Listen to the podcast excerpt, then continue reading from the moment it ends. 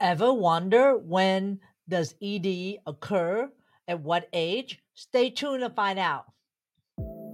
This podcast is for you, the modern man. I'm Dr. Ann Truong, your host. I'm an intimate health medical doctor and best-selling author of the book Erectile Dysfunction Fix. I'll do a deep dive into sexual health and performance and how it affects men of all ages and backgrounds. So let's get started and be sure to visit my website at sexualhealthformenpodcast.com for more information and resources from the show. See you on the inside.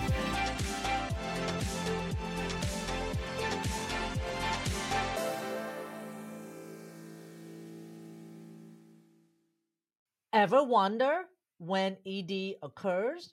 So, in a new study that was done in 2018 has revealed some interesting findings, and I'm going to show that with you in this slide. So, those of you that can see the slide, I'm going to go over it. So, uh, what this shows is that as you get older, you tend to get more ED. Not surprising. And what is on the y axis is show prevalence. So prevalence mean that the proportion of a particular population of people found to be affected by a medical condition. So in this case, erectile dysfunction. So according to the study in sexology in 2018, it shows that if you are 20 years old, the 8% prevalence of ED so essentially, men that are 20 years old, around 8% of them will have ED. If you're 30 years old, 12% of them have ED. 40 years old, 39% of them have ED. 50 years old, 48% have ED. 60 years old, 57% have ED. And 70 years old, 67% have ED. So roughly, it kind of correlate from the age of 40 to 70, it gets higher.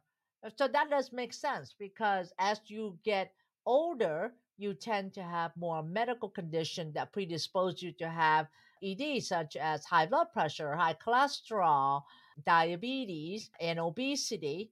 So those tend to kind of occur more when you get older. But what I find interesting is that in the younger population, like the 20s and 30s, the prevalence or the proportion of men at like 8% when you're 20 and when you're 30 12% so not necessarily that erectile dysfunction is an older man problem it's also present though in small numbers in younger men now 8% in your 20s is i think it's not small it's about 1 in 10 and according to the study in the journal Sexology, indicate that younger men have EDs more related to more substance use and alcohol. And they didn't really say anything about porn.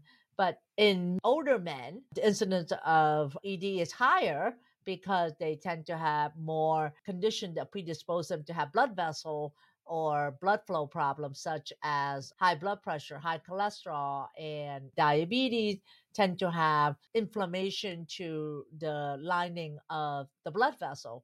So, having said that, it's important to note that you can have ED2 in your 20s and mainly related to alcohol or substance use. What I find is very interesting is that men that tend to have diabetes or high blood pressure or high cholesterol tend to have ED more than men that do not have those three conditions that I mentioned. And that in that population, ED tend to affect mood and also their relationship more.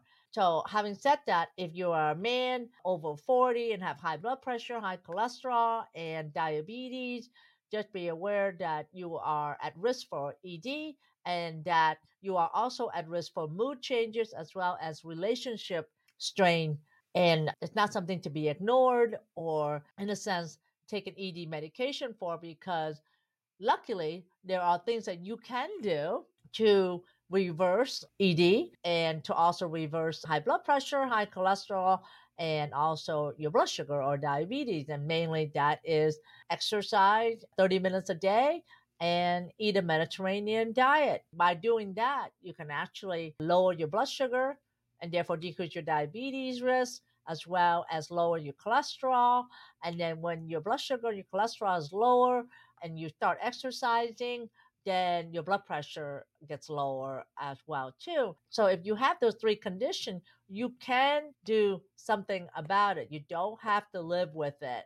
So my message to you guys is that you are not doomed. You have it. You do have the power and you can reverse it. And once you reverse it, you can actually in a sense can treat your ED naturally as well because the studies have shown that older men over 40 that does have high blood pressure, high cholesterol, and diabetes tend to have more relationship strain, mood changes, and decreased quality of life. But that is something that I find very interesting and to note as well. And I see this in my patient population where patient would come in and they would tell me stories that they cannot have sex with their partner or their wife, and that they also have conditions of high blood pressure, high cholesterol, and diabetes as well. So it makes their ED worse. Their relationship is strained. Uh, several patients have told me that their wife had left them and had filed for divorce because of a sexless marriage.